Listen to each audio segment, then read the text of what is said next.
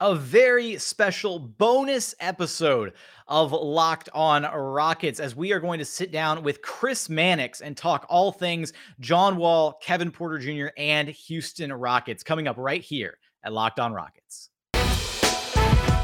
It's the Locked On Podcast Network, your team every day. This is Mission Control, Houston. Ignition sequence start. With the second pick in the 2021 NBA Draft, the Houston Rockets select Jalen Green. T minus 15 seconds. Guidance is internal. I'm gonna keep working. I'm gonna keep getting better every day. I'm gonna keep perfecting my craft. And every time I step on that floor, I'm coming. Six, five, four, three, two, one.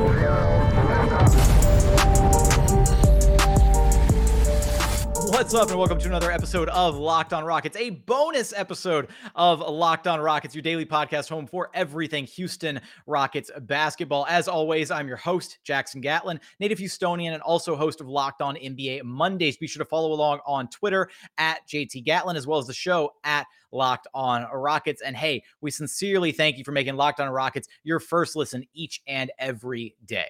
Joining us now is Sports Illustrated's Chris Mannix. Now, Chris, first off, how you doing today, man? I'm good. I'm out here in uh, Los Angeles. Uh, escaped uh, the snowstorm in the Northeast, so I'm I'm off to a good start at least this weekend. All right. Well, I'm glad to hear that. Uh, hopefully, the new year's going well for you, and uh, it's certainly taken a turn for the better for the Houston Rockets, uh, given the events that started their new year. And we're going to get into some of that in just a moment. But I got to start off from you know from the jump, Chris just be honest with me, level with me. How many Rockets games have you actually watched like this season? Uh, so I watched probably four or five during the the run early when I was writing some stuff about John Wall. I watched a couple of games during their winning streak in late November and early December, and uh, probably towards the end of the year too. So less than ten, I would say, but somewhere between six and eight. I'm to guess. Okay. All right. And in, in, those games, you know, kind of earlier on, you already you just mentioned it talking about the John Wall stuff. Where did that kind of where did the John Wall crusade kind of come from? Because that's the first point that I want to talk about with you is, you know, you seem to think that the Rockets should, you know, free him, play him, you know, do something in that front. So so where is that coming from? Well, the John Wall stuff, um, I mean, to me, not playing John Wall is a form of tanking. And I have as much problem with the NBA kind of allowing the Rockets to do that as the Rockets actually doing it. Now, I do understand theoretically the logic behind it. You know, John Wall is has been a high usage rate player, and if you're developing Kevin Porter Jr., Jalen Green, some of the young guys on that team, you want to remove that from the equation. I, I don't know if I buy that necessarily. I don't think returning John Wall and playing him in somewhat of a reduced role would you know, somehow hinder the progress of a Kevin Porter Jr. at that time or somehow not give the Rockets organization enough evidence or enough body of work to figure out what they have in Kevin Porter Jr. before they have to decide on an extension. I mean, it, quite frankly, how it looked to me and how it continues, frankly, to look to me is that Houston – has removed a talented player from the mix in order to win less games. And look, that's been a strategy that's been employed many times in, in the NBA history, most recently with Philadelphia, which took tanking to an art form um, in recent years. But I'm I'm never a proponent of tanking. If you have a player that is under contract for two years, makes I mean the money's really irrelevant, but does make 40 something million dollars per year and he's not doing anything. He's healthy, he's active, and as we've known, and you know, it, it's not didn't surprise me at all. Shortly after I wrote that story, we started rumblings of John Wall wanting to play. Um, this guy wants to get back and get back to the mix, and the Rockets should be putting him back in the mix. So uh, on, on that front with the, with the John Wall stuff in your article specifically, you quoted and said, you know, the idea that Wall would somehow stunt the progress of Porter and Green is ludicrous. And so kind of going off of that that notion there eh, with what you just said, it would it definitely would have to necessitate him coming back in a more reduced role. And so I think the issue there is that's not who John Wall is as a player. Some of, unfortunately, some of Kevin Porter's Kevin Porter Jr.'s worst games last season, as the Rockets were first kind of getting him indoctrinated into the system and kind of seeing what they had with him after his brief stint with the RGV Vipers to kind of get him up to speed since he missed the first half of last season. They brought him in and they did try playing Kevin Porter Jr. and John Wall alongside each other. But John Wall is such a high usage guy who needs and wants the ball in his hands when he's on the floor. It was preventing Kevin Porter Jr. from having the ball in his hands for them to be able to really see and collect enough data points on whether or not he can be like the point guard of the future for this Houston Rockets team. So I would absolutely argue that maybe maybe you get John Wall to buy into a slightly reduced role Sure, but that's a pretty big maybe for an organization that really truly views and believes that Kevin Porter Jr. can be the point guard of the future for this team. Uh, well, I'd say a couple things. One, I mean, like if you're going to be the point guard of this team, of a team that's going to win, you do have to be able to adjust to playing with a whole bunch of different players when you get into winning situations. I mean, Kevin Porter Jr. Uh, on a winning in a winning situation would not be the only high usage rate player on that team. I mean, Kevin Durant, not a bad example because they're a great player, but Kevin Durant thrived with Russell Westbrook for many years over the time. I mean, pl- players adjust to playing with uh, other high usage rate players. And look, if John Wall didn't accept the role that Stephen Silas and Rafael Stone gave him, that's a different conversation. Like if he came back and, you know, was being a bad teammate and was grumbling about what role he was playing, well, then you can you have other options. Then you can suspend him, then you can bench him. But to just kind of put him on the sidelines for the sake of you know, Kevin Porter Jr. playing, let's not act like Kevin Porter Jr. played in every game. Like, you know, there have been times that, you know, John Wall probably would have been valuable for this team to have him healthy and ready to play. And if not valuable, at least uh, you can't argue that he, in games that their backcourt's been banged up and guys have been out, he would have given the team a better chance to win. And him not being available took that piece off the table. That, that's my big issue. Like just letting him languish on the sidelines, not really in game shape, having not played in games in God knows how many months. Um, I, I just think that part of it is wrong. And, uh, you know, we had the agreement before the season, John Wall, Rafael Stone addressing the media saying, yeah, we're in agreement here. And then as you alluded to, there was the the report that came out that John Wall did want to come back to play. And we haven't heard anything since then. You know, that just at this point, it just seems like it was Rich Paul and Clutch Sports just trying to stir up a little bit of something, a little bit of buzz around the John Wall situation. But ultimately, I eh, John Wall would be playing at this very moment if he were willing to come in and accept a reduced role with this Rockets team. Do you not agree? If he were willing to come off the bench and play the 12 to 15 minutes a night, the DJ Augustin spot minutes, a reserved role, as you've highlighted already, he would absolutely be playing. The reason he's not is because he wants to come back and he wants to be in a starting role. He wants to be a focal point. He wants to be able to. Well, hold on. That's not like that's that, that I like. Well, does he want that? I'm sure. Everything I've been told is that the message Wall has conveyed is that I want to play the minutes I'm earning, right? So if he's out there and he's playing at a high level, and last year was definitely a mixed bag for John Wall. I mean, coming off that injury, you know, statistically those numbers were there, but the usage rate was really high. The shooting percentage, it may never be good for him.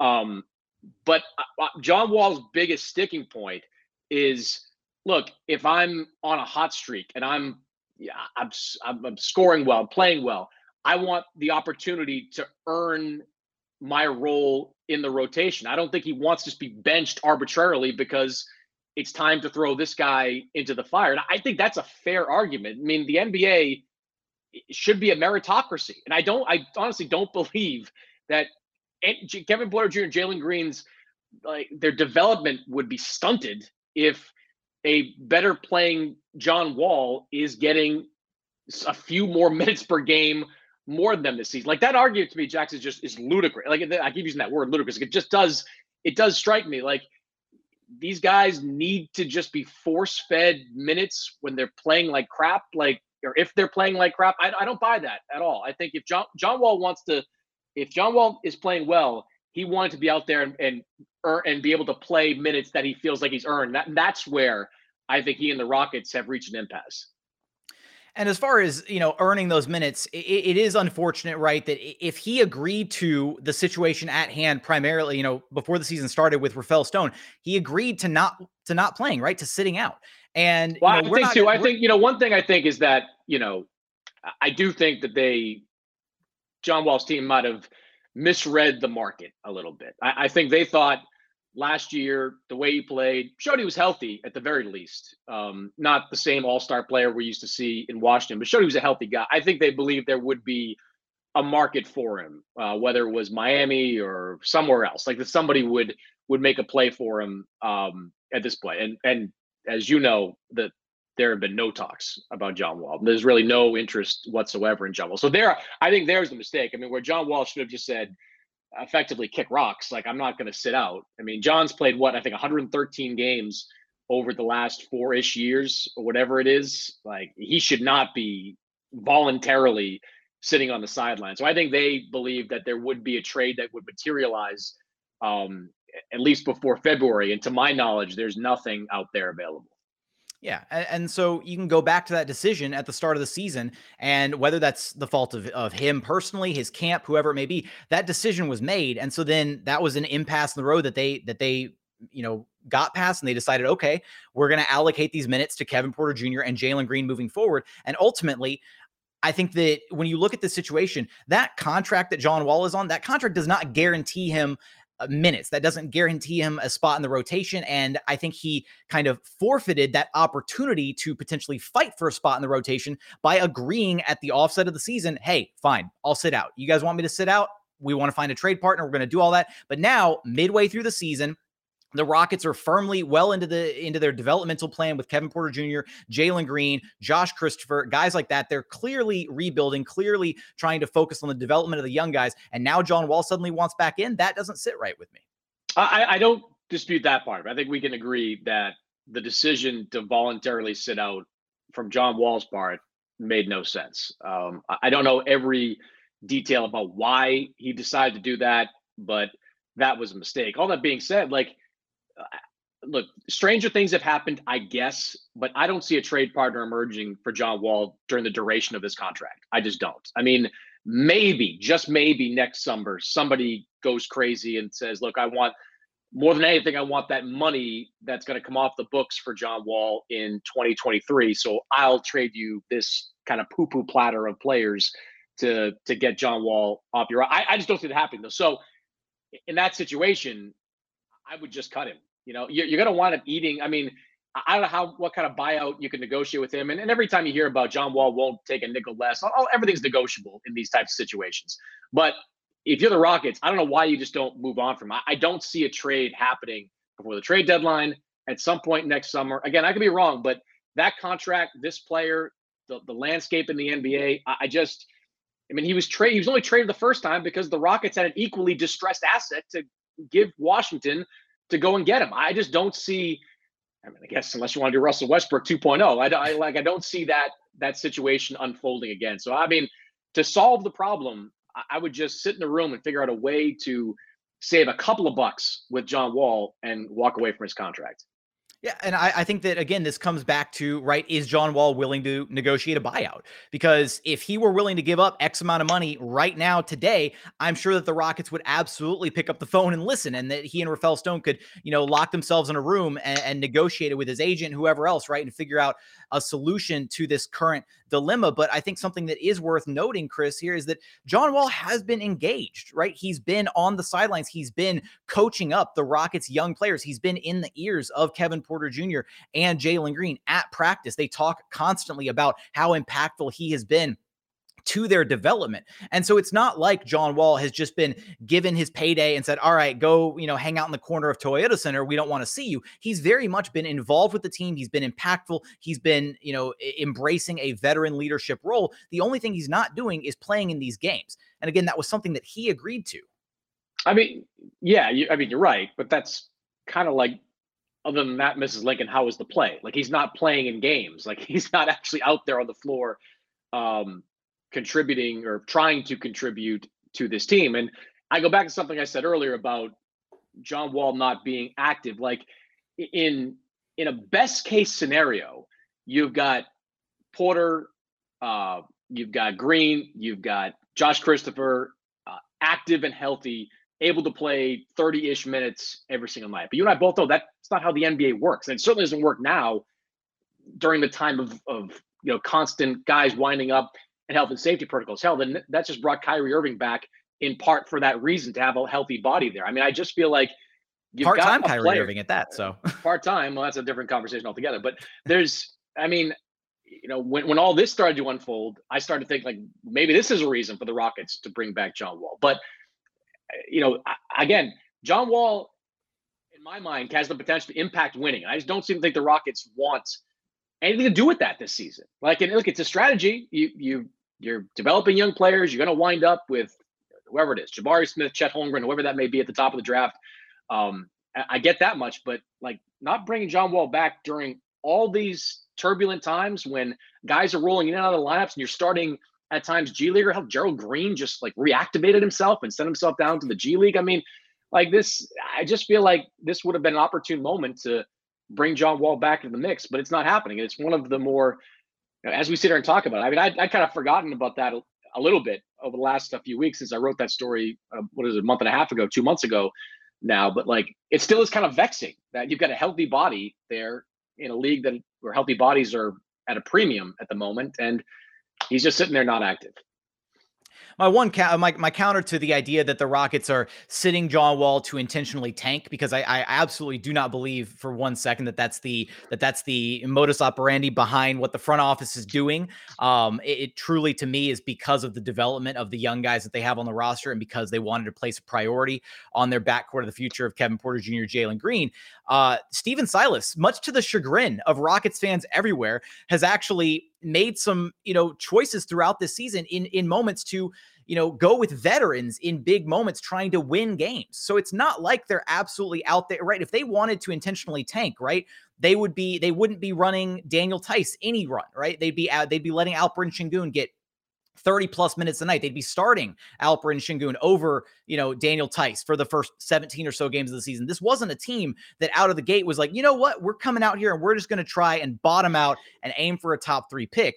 Things didn't work out with the Daniel Theis Christian Wood pairing in the front court, and it probably took a little bit longer for them to realize than they should have to to you know 86 that pairing.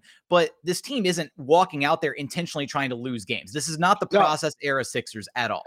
It, it's not. I mean, they couldn't be. The the processor Sixers. I mean, had talent yeah, was... on paper. Uh, they had talent on paper, but none of those guys were on the floor, um, especially in those first few years. I, I do think the Rockets believed internally that they were going to be a lot better this year. Like, they, I don't think they thought they'd be a playoff team this year, but I think, didn't think they believed they'd be what, as we talk currently, worst record of the Western Conference, third or fourth worst in the NBA. I thought they, I thought they believed they'd be a lot better. And when it comes to guys like Stephen Silas. I mean, I'm seeing it a lot in Boston with Ime Udoka. Young coaches kind of reflexively go to veterans in key situations. They, you know, they know like, you know, in their minds, they probably know it's, you know, we got to develop these young guys. But when you've got a Daniel Theis on the bench, when you've got some veterans that you can go to, um, they're going to to lean on guys like that in in clutch situations because they believe that gives them the best chance to win. But look, the season is is an evolving thing, right? Like what the Rockets thought they were back in October, early November is not what they are right now. And you've had it's been what almost half a season officially at this point. We're right there at that that midway point of, of 41 games or close to it. Like I think you know what Kevin Porter Jr. is. I don't believe that you're going to hurt him. Like if, if you're keeping him around, I don't think you're gonna hurt him by bringing John Wall back into the mix and trying to win a few more games. That that's where I come down. I'm not saying it's like it's the process Sixers, but if if we boil it down right now in this moment, does John Wall help them win games? I believe the answer is yes, and I think a lot of Rockets fans, maybe it's you too, believe the answer is no. Uh, no, if, if you're if you're asking me right now, if if John Wall were to be brought back tomorrow, would John Wall help this team be better on the floor? I have no argument there. John Wall absolutely probably would would help this team be a better on the court product, but I don't think that helps Kevin Porter Jr.'s development, and I don't think it helps Jalen Green's development. Uh, actually, I'll, I'll bet. You think it really? Let me ask this: You think it? Yeah, Green Green's different. Yeah, but like, do yeah. you think it really like? I, I, I just don't. I don't really get that argument. Like, you know, if you're not that you you gain a ton of, from like just having a veteran in front of you and and, and watching him kind of do it, but like I I don't I don't believe in the I don't ascribe to the philosophy that you should just be spoon fed everything, right? Like so, you know, Kevin Porter Jr. has been around the league for a few years now. Like he had a good run with uh, Houston last season. Like John Wall's not what John Wall used to be. Uh, you know, it, it, it should be Kevin Porter Jr. should look at John Wall as like in-house competition. Like I got to beat this guy out for minutes. I think that sharpens you as well. Like I think that that gives you an edge. You know, being able to beat out the former All Star, the the guy that was one of the top point guards in the league at one time. I, I don't like if you don't have like DJ August is not pushing um, you know Kevin Porter in the way that John Wall would. I, I think there's I think there's something to you know practice competition and, and fighting for minutes and not just being handed opportunities because a team wants to see what you have. I, I think there's a benefit there. Maybe maybe it manifests itself in fewer minutes uh, for a Kevin Porter, but I think if you if, if you have to this guy has to beat out John Wall, I think that benefits him too. I could absolutely subscribe to that notion, you know, for a guy who is being brought in, right? A, a rookie trying to earn his stripes, right? Coming in, you know, a, a, fresh draft pick, that kind of thing. But that's not the situation with Kevin Porter Jr. The Rockets kind of saw the talent there. They understood they're taking a flyer on him based on you know what had gone uh, gone on with with his stint with the Cleveland Cavaliers, getting him for a top you know 55 protected second rounder, basically you know for nothing. And they knew that he was a reclamation project coming in, but they saw the talent there, and I think that's exactly what they did last season. Right? Is they had the half season mark to kind of gauge okay, what is Kevin Porter Jr.? How do we think we can play him? What do we think we have with this guy? And after looking at what they did last season with him, this offseason, they decided, you know what? We think he's talented enough and capable enough to play the point for this team full time. So they had already gone through that valuation process of, okay, we, we're not going to force Kevin Porter Jr. to, to earn his minutes behind a John Wall. And so I would say yeah, that, every everybody should have to earn their minutes. Like every player in the league, top players earn their minutes. I mean, unless you're like Giannis or Steph Curry or Kevin Durant, you know, it's a meritocracy in the NBA. Nobody's handed any kind of minutes. We see lineups shaken up all the time, especially on teams that are struggling. You know, I mean, like that's not unusual. I mean, uh, I, I don't feel like just because he, you know, Kevin Porter went through one year, one plus years now with this team, that all of a sudden he's just earned this starting point guard role just be handed it to him. I mean, that, that that's not how it works with like virtually every other team out there. But again, it, you go back to last season, and they are they already went through the the try you know the attempted effort to see what John Wall and Kevin Porter Jr. on the floor would look like. They got enough. Yeah, was, how many games was that? Like how many like how many games was that in a bizarro season? Like I, I don't. I, I mean, like in John Wall's first season back after missing what like two years with a leg injury. Like I'd like to give him a full off season with that team. Maybe that work out. I don't know whatever they were doing in the offseason, what they should have been doing in the offseason. You know, figuring out how to make it work together. I, I, that's just to me last season. Four games in five nights. John Wall's injury, all the new moving pieces, the James Harden crap that went on in Houston uh, last year. I mean, that that to me is not like a functional environment to be able to assess what you have with with that backcourt, including John Wall. Yeah, well, and, and you know, thankfully, Kevin Porter Jr. wasn't even in Houston at the time of the the whole James Harden situation. We're not even we're not even one full calendar year removed yeah. from that. You know, the situation is crazy, and, and James Harden. Time is a flat circle. Yeah. It really is. Jeremy Bearimy, man. Um, but uh, as far as this season goes, unfortunately, uh, you know, the Rockets had the double big lineup to start this season. They were running Daniel Theis, Christian Wood, and that pairing not only dampened those guys' numbers and made the front court look uh, atrocious, unfortunately, it reduced uh, the effectiveness of everybody on the floor. Kevin Porter Jr. struggled, Jalen Green struggled. The Rockets looked really, really bad to start this season. And then they 86'd it. They moved away from it. They put Christian Wood back at the five as they should have done. And suddenly Kevin Porter Jr. looked like a adequate point guard again in the games since the Rockets got rid of the double big lineup and Kevin Porter Jr. has been back in, he's averaging seven assists a night and only a, a, hair over three turnovers a game. That's progress. That's progress that could not be had had John Wall been in the lineup because you're not going to see Kevin Porter Jr. running and orchestrating the offense 30 plus minutes a night.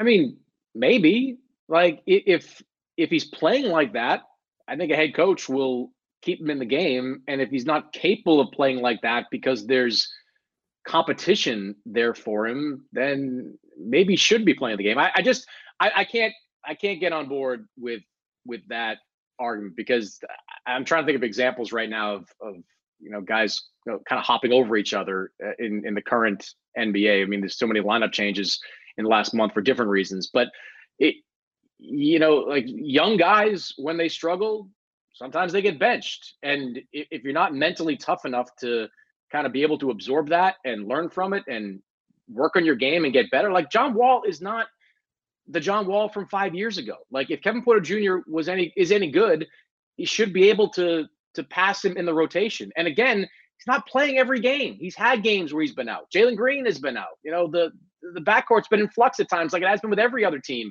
in the league. Like not having John Wall there, it goes it comes back to full circle. Not having John Wall there, I believe, has cost this team wins. Maybe not a lot of wins, but you know, one or two or three wins on the season. That may be nothing, but it's the old Herm Edwards line. Like you play to win the games, and not not having John Wall out there playing, I think, has negatively impacted the Rockets' ability to win games.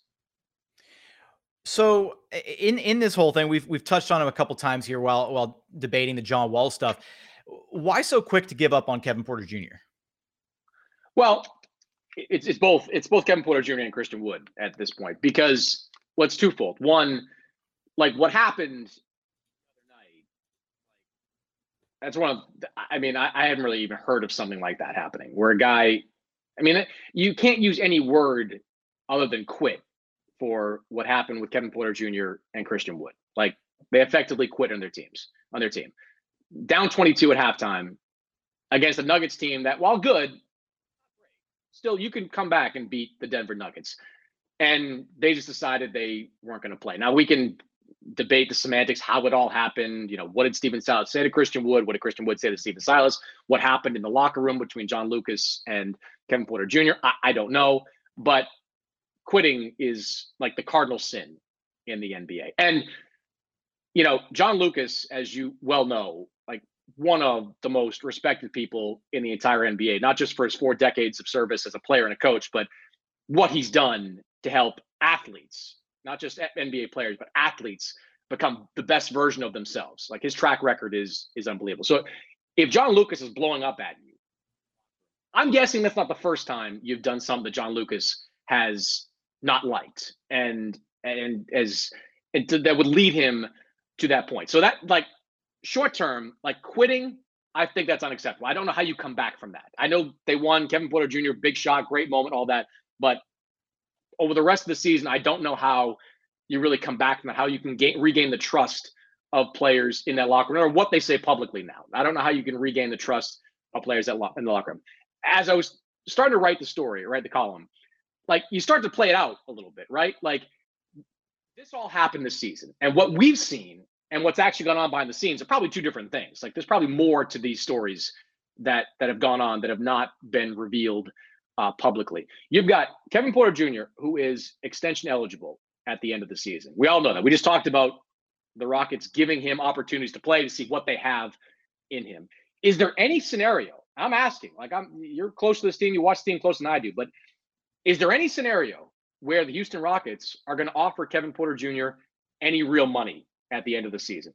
I can't see it. I not not after what we've seen happen after that incident just happened there. You, that's way too big a risk to t- attach yourself to three years, and I don't even know what the number would be for that he'd be looking for. Christian Wood, same thing. One year left in his contract, extension eligible uh, at the end of the season. He's going to be looking for real money, and I get that if you're Christian Wood because you know no matter what's been going on this season, a center with his skill set, you know, he can get teams interested. There could be a bidding war. So, but if you're Houston, can you commit franchise money to a player like that. If he's looking for, you know, maybe not max money, but 15, 20 million dollars per season, whatever it may be on on a long-term contract. Let's assume the answer to that question, those questions is no. Now you're talking about going into next season with another uh, uh, with Jalen Green in his second year, with Sengun in his second year, with uh, Jae'Sean Tate, and whoever you draft over there, with two guys in a contract year that's not a good situation because if you've got two guys in a contract year that maybe don't look at themselves as being part of what this team is going to do long term, that lends itself to bad situations where you have guys playing for numbers instead of playing for wins. And that to me, as I kind of wrap up this point, like that to me potentially impacts the development of the guys that you know are going to be around there long term. But you just talked to me for 20 minutes now about the importance of developing guys, of of, get, of putting these guys in the best possible environment. You're just, I'm sorry, you're not going to be able to convince me that that Porter Jr. and Wood on contract years next year, um, in that environment, is going to be a good one for Green, Sengun, draft pick, uh, take. That that that is almost to me, it feels like it's almost sabotaging the season before it even starts. So, you know, Christian Wood, there is a market for him. There's a number of teams out there. I listed them in the column I wrote. Charlotte would love to get their hands on him. Um, you know, you got Portland would love to get their hands on him. The, the Lakers, they want to get their hands on everybody right now, and they would be a, a, a team that would be in the mix. Uh, Porter, not a big number to eat, in part because Cleveland, and I, I know you know this, but Cleveland gave him like the world's crappiest first round pick contract, the lowest number they could possibly give him to to you know in order to draft him in that first round a couple of years ago. So you're not eating a substantial number there. I, am just I'm now sounding like you here. Like I'm I'm going in this direction. I'm like focusing on the development. I I just don't see because of everything that's happened, Porter Jr. and Wood being part of what this team's going to do long term. And if that's the case, I think it should be the case. Um, you've got to lock in on what's going to make Green and, and company better. And I don't think a contract year situation with Porter and Wood is what makes them better. So uh, definitely a lot to unpack there, and I'll kind of I'll kind of go back to the start where where you talked about John Lucas, right, and that that relationship that he has with Kevin Porter Jr. You know, the moment this you know this incident, this halftime you know drama, whatever we want to call it, happened, I, I was immediately thinking, okay, one, this is, you know, very akin to the situation that happened last season that was completely blown out of proportion with Jae'Sean Tate throwing a basketball at James Harden. That that made national headlines. It was everywhere. Everybody was freaking out about it. It was just two guys competing in practice. That's that's what it was.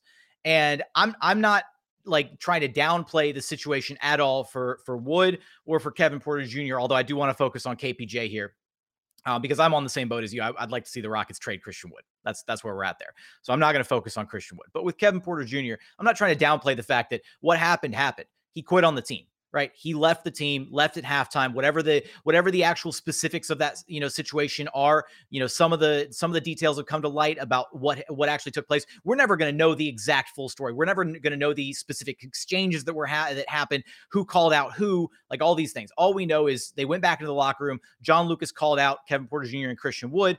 Kevin Porter Jr. lost his temper and he left at halftime, right? This is a guy, Kevin Porter Jr., who struggled with his emotions in the past, who struggled, you know, with off the court issues before.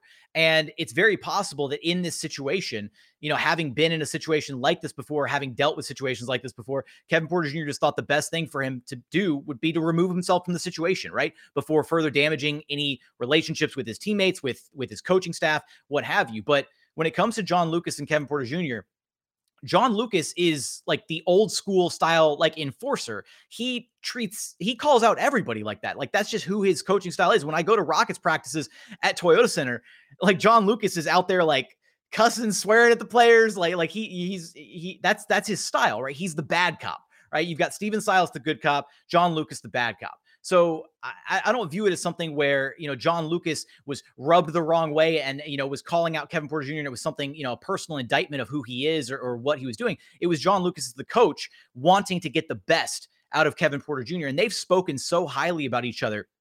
John Lucas views Kevin Porter so highly. Kevin Porter Jr. has said that he loves John Lucas, that John Lucas means the world to him, that he has helped really turn his career around. And I don't think that's something you just cast aside at the first sign of trouble.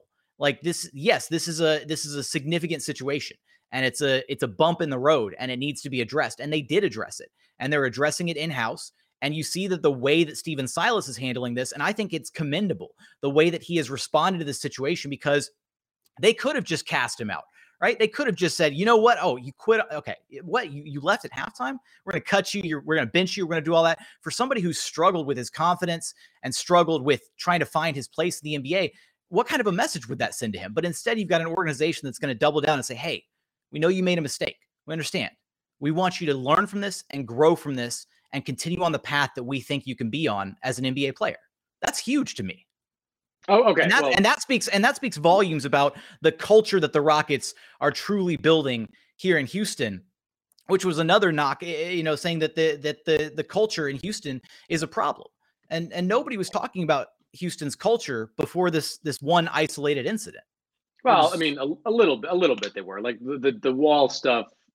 You know, it, it got people around the league talking about like, what is the mindset here? Like, and when you know the guys that Houston has brought in over the last couple of years, from DeMarcus Cousins, if you go back to last year, to you know Porter Jr. and yeah, Christian Wood, who had a lot of red flags around him when the Rockets signed him. Like he was available for that number in part because of some of the off the court issues that that that were not I don't not the off the court issues, but like attitude issues. I think were the were the ways that I would probably best describe it. I I, I get you know look Lucas is a fiery guy, but from what I understand, and I've talked to a few people connected to the, the situation that happened, that this wasn't that. This wasn't Lucas you know, just kind of yelling at a guy for not getting back on defense at a practice. This was, I, I don't know all the specifics but what happened with that incident, but this was serious in the locker room. And I, I, I strongly disagree with the, I think he said something to the effect of like Porter decided the best thing for him and his teammates was to step away. No, the best thing for your, you and your teammates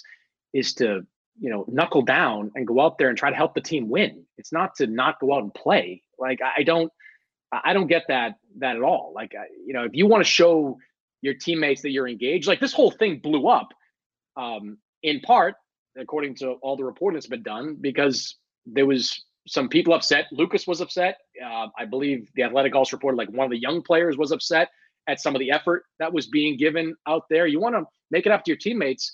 Do the exact opposite. Go out there and give. I mean, you. I'm sure you. I.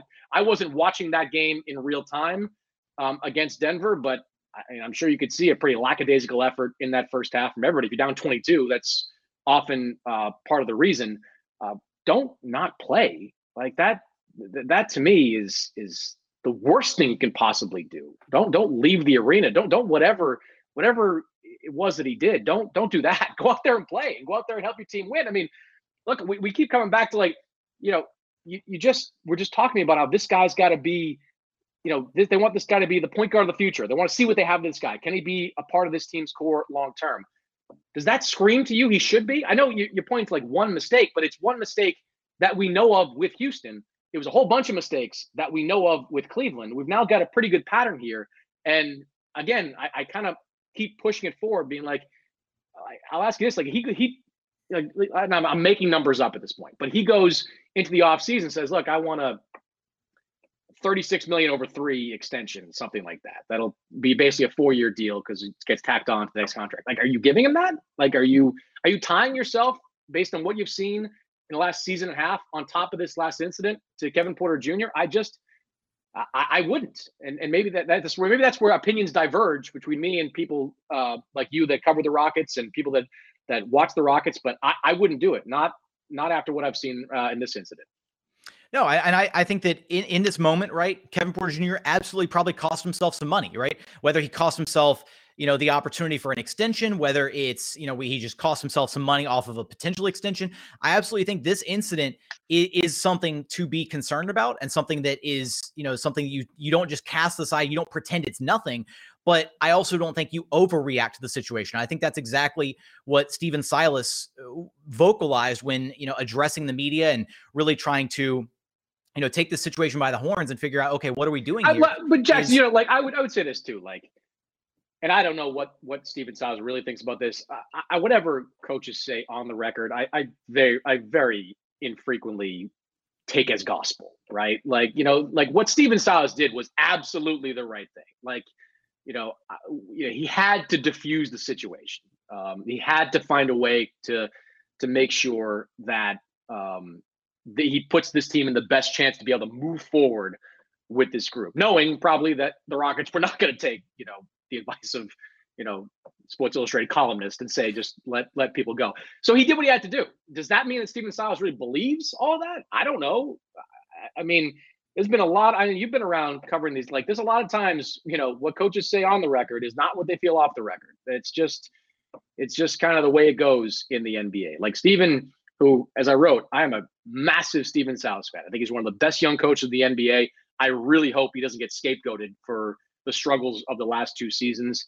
Uh, but like any other coach, he's doing. I think he's doing what he has to do to get this team, get the ship righted at least temporarily, um, to try to move forward past these incidents. Does he really believe that, you know, Kevin Porter Jr. should be kept around, that Wood should be kept around? Those guys, I don't know the answer to that. I, I just, I, I don't believe what he, what a coach says publicly is necessarily what they actually believe. Well, on, that front, the organization is absolutely still incredibly, you know, attached to Kevin Porter Jr. That that much I know for certain. They they don't view the situation as some, you know, gigantic, you know, red mark on, on what has happened. Is it a situation? where were, where were you on like? But, but, where were you? Let me ask you this: Where were you on like? This is a, a sort of a separate topic, but like.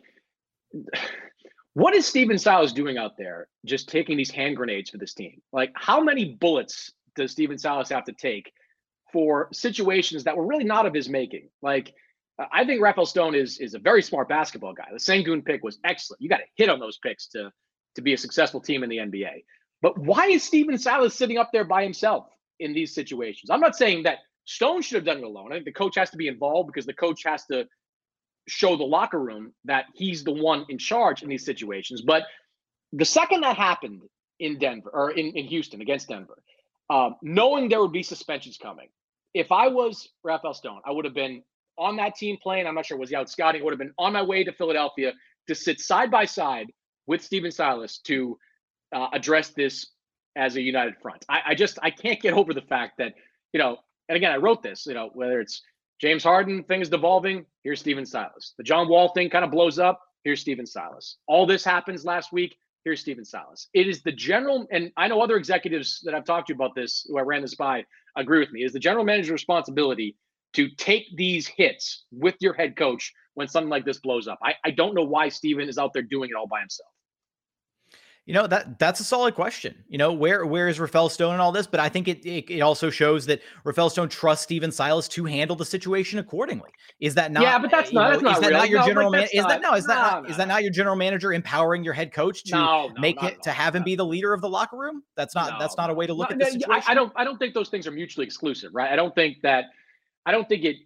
What's the word? Depower. Maybe the wrong word there. I don't think it, it unempowers Stephen Silas if Rafael Stone is sitting alongside him answering questions in situations like this. I mean, you know, some general managers are more accessible than others. I understand that, but you know, if they're, I mean, how many times, like, I, I like I use for example, like I think like in Golden State, you know, Bob Myers, when something pops up, he's the one often addressing the media. Is like Bob Myers undercutting Steve Kerr in situations like that? Like, I don't think so. Um, I, I just feel like you've got to be it's part of your job to be there out in front, not alone. Like it, I agree with you. Like if he's up there by himself and Stephen Silas in the locker room, Rafael Stone's announcing suspensions and taking questions alone, that's not good. Like that does. But if you you know sitting side by side with your head coach, I, I think that is is part of your responsibilities as a general manager. At the same time, I think you can very clearly just look at it and say this Rockets organization, while it's a situation that they're handling and that they're going to work past with Kevin Porter Jr. and with Christian Wood for the time being, you know, as as long as he remains a member of the Houston Rockets, they didn't view it as a situation that warranted having the general manager be propped up next to the head coach to address the situation, right? They viewed it as what it was Uh, kevin Porter Jr. lost his temper, a situation occurred, and then they handled it, right?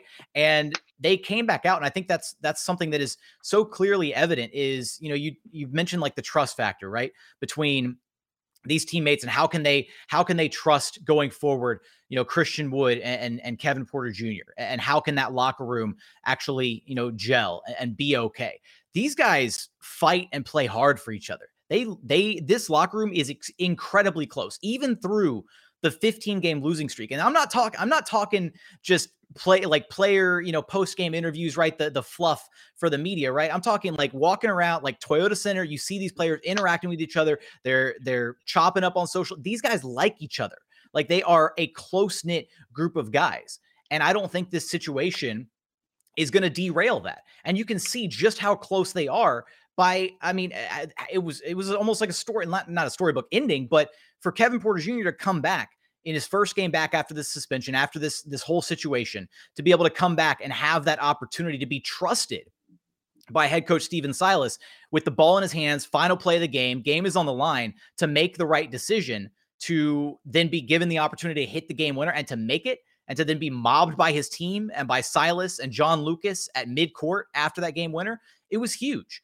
And to have that moment to be able to look back on that and have that that confidence that hey, look, Stephen Silas can now say to him, "Look, I trusted you in this moment, right?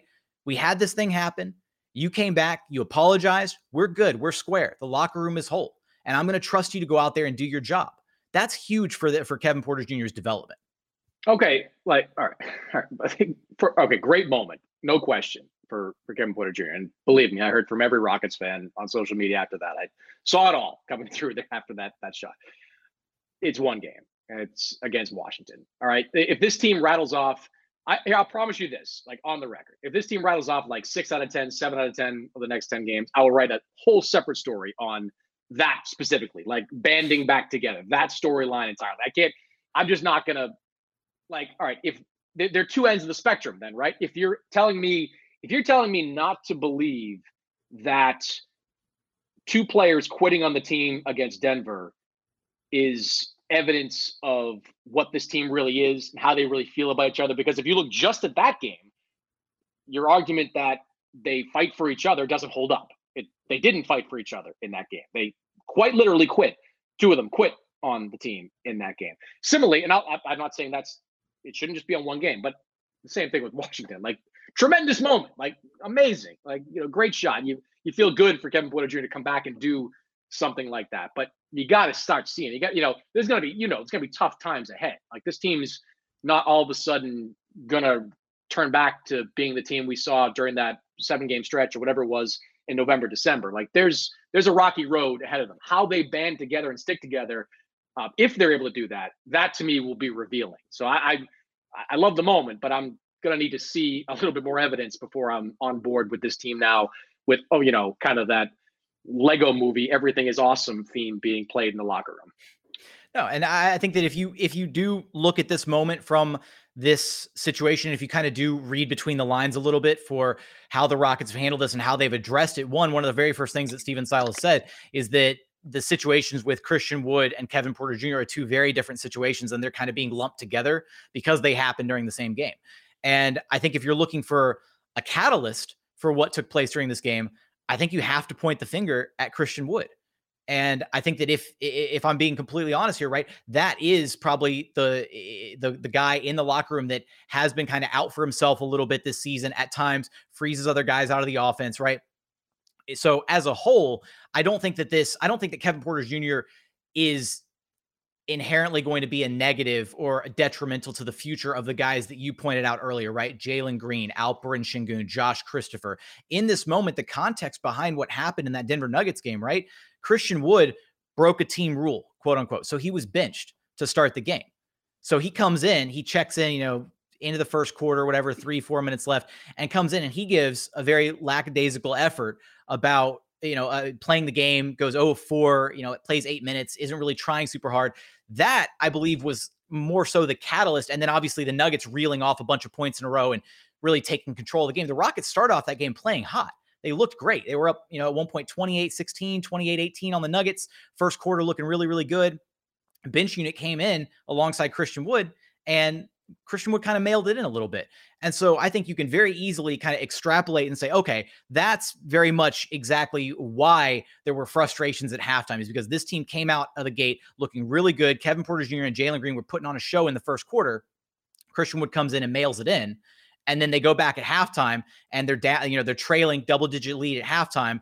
W- what's happening? Who's getting called out? A young player calls out Christian Wood. We don't know who it was. Maybe it was Jae'Sean Tate. Maybe it was Josh Christopher. Who knows?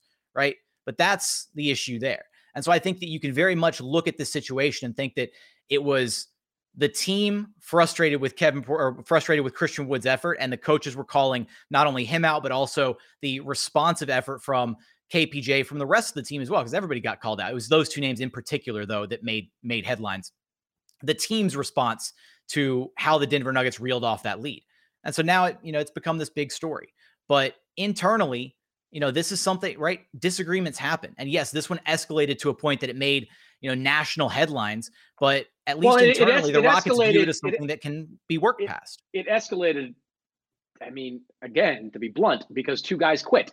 Like that's why I didn't. That, look, fights happen in the locker room constantly. I mean, I spent eight years as a kid as working as a ball boy back in Boston for the Celtics. Like I saw fights. Like I saw some knockdown dragouts in both the home and visiting locker room. I, I have no problem with guys kind of throwing down with each other. Like the, you know, heat of battle, 82 game season. I get that. My problem is quitting. Like you get into a fight with the guy in your locker room at halftime, you better get your ass back out there and play hard in the second half. The Two guys that didn't play, that didn't go back out there. That again, it's kind of what I said right at the top. That is kind of like the cardinal sin in the NBA. And I'll, I'll put. I want to ask you this: like, I how I kind of frame this, and how I said this to you earlier, like. If you're not going to pay Kevin Porter Jr. this offseason, we'll keep the focus on him. That's fine. I think we do agree on Christian Wood and like find a way to to get something in return for him before uh, the trade deadline. Um, if, if he goes in the next season without a contract, do you feel comfortable with that? Would you be fine with last year of his deal, Kevin Porter Jr. on a young team um, that's trying to grow together? Yeah. Uh, at this at this point, if they it, again one isolated incident that we know of, and past that, you can look at the growth that he's had since joining the Houston Rockets. He was leading scrimmages this offseason, voluntary, come in, you know, all offseason, leading guys. Armoni Brooks, the other young guys that the Rockets were cultivating, really trying to, you know, build something here in Houston. He was just at Toyota Center, just getting shots up, working out, trying to really take this, you know, even though he, even though he himself, right, he he hasn't even logged two full seasons of calendar games, right? He's still, you know, for all intents and purposes, he's like in his sophomore season as far as actual games played. So I think that's a big part. Is Kevin Porter Jr. still trying to figure out who he is as an NBA player, and he walks into the Rockets organization. They embrace him, open arms. We understand you come with a troubled past. We're going to try and help you work past that.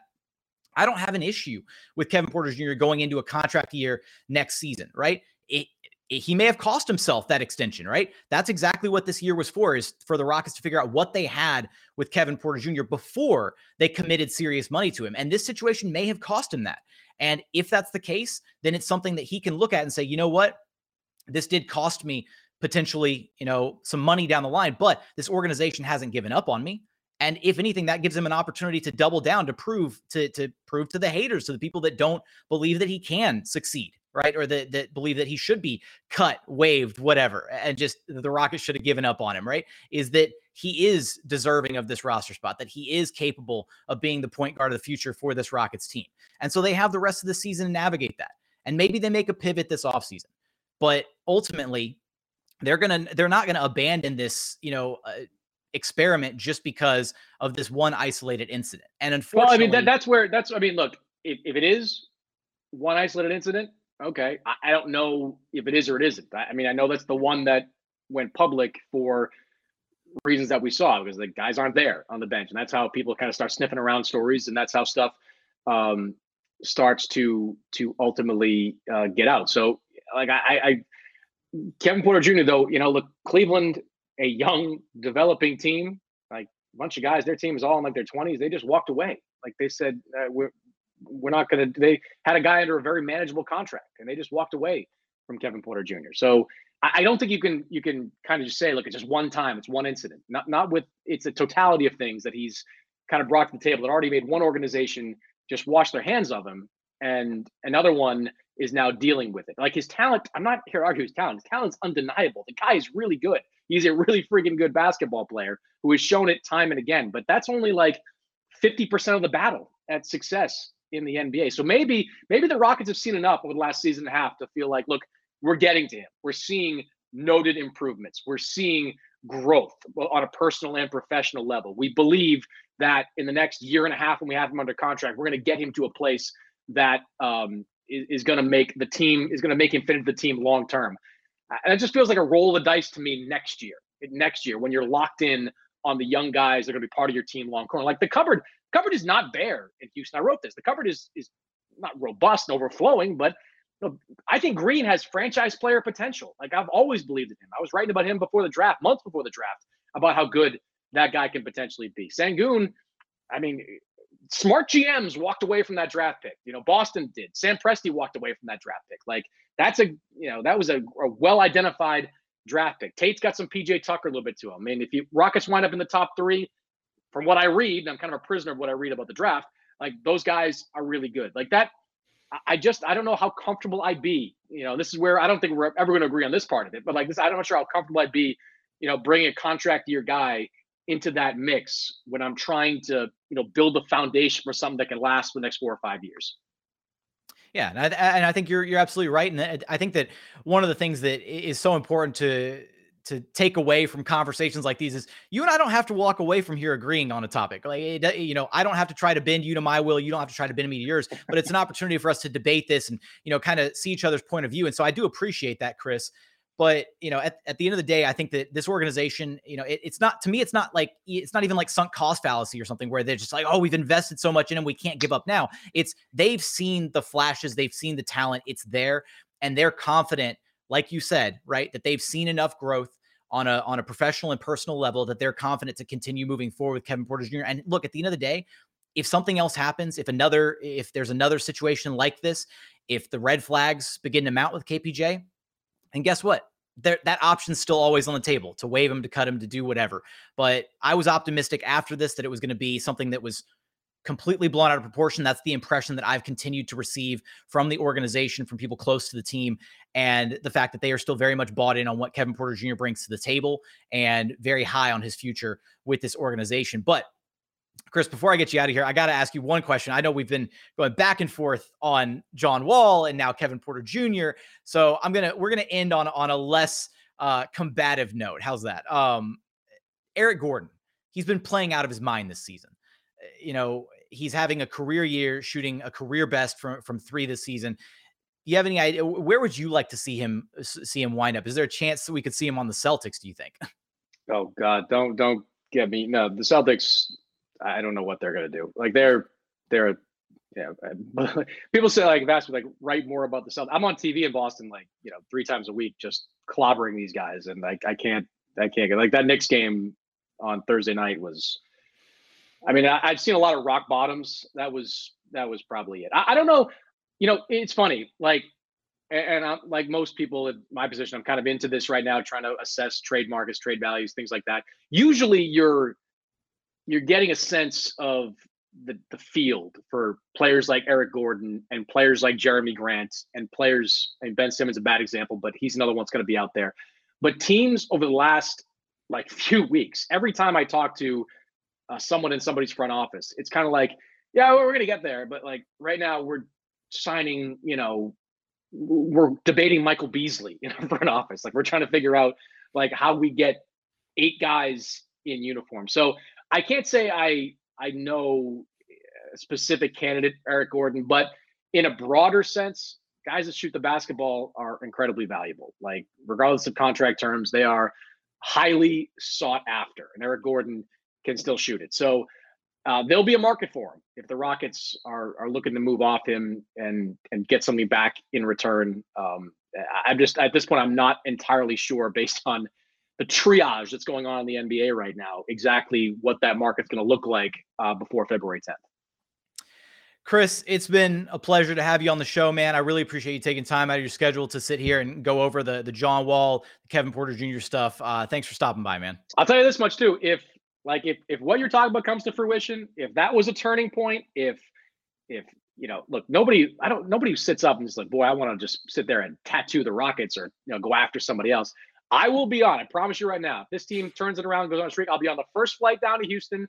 I'll be down there writing about the turnaround of of these guys and how these guys got it right and how it was smart to leave John Wall on the bench. I just don't see that right now. I, I see things from a different perspective. But if things start to pick up and things go their way, I promise you, I'll be. I forget what what Marriott I stay at down there in Houston, but I'll be at one of those Houston Marriotts and I'll be at the Toyota Center covering that team. All right, Chris, I appreciate it. I'm going to hold you to that, man. You have a good one, okay? You got it, Jackson. That's going to do it for another episode of Locked On Rockets, a bonus episode of Locked On Rockets. No ads, no cutaway, no nothing. As always, appreciate you checking out the show. If you haven't done so yet, please consider subscribing wherever you listen to your podcast Apple, Spotify, Google, the brand new Odyssey app, free and available on all platforms. Also, check out the show on YouTube. Search Locked On Rockets, like, comment, subscribe, all that good stuff. As always, thank you so much for watching. Thank you so much for listening. And we look forward to having you back right here at Locked On Rockets, your daily podcast home for everything Houston Rockets basketball.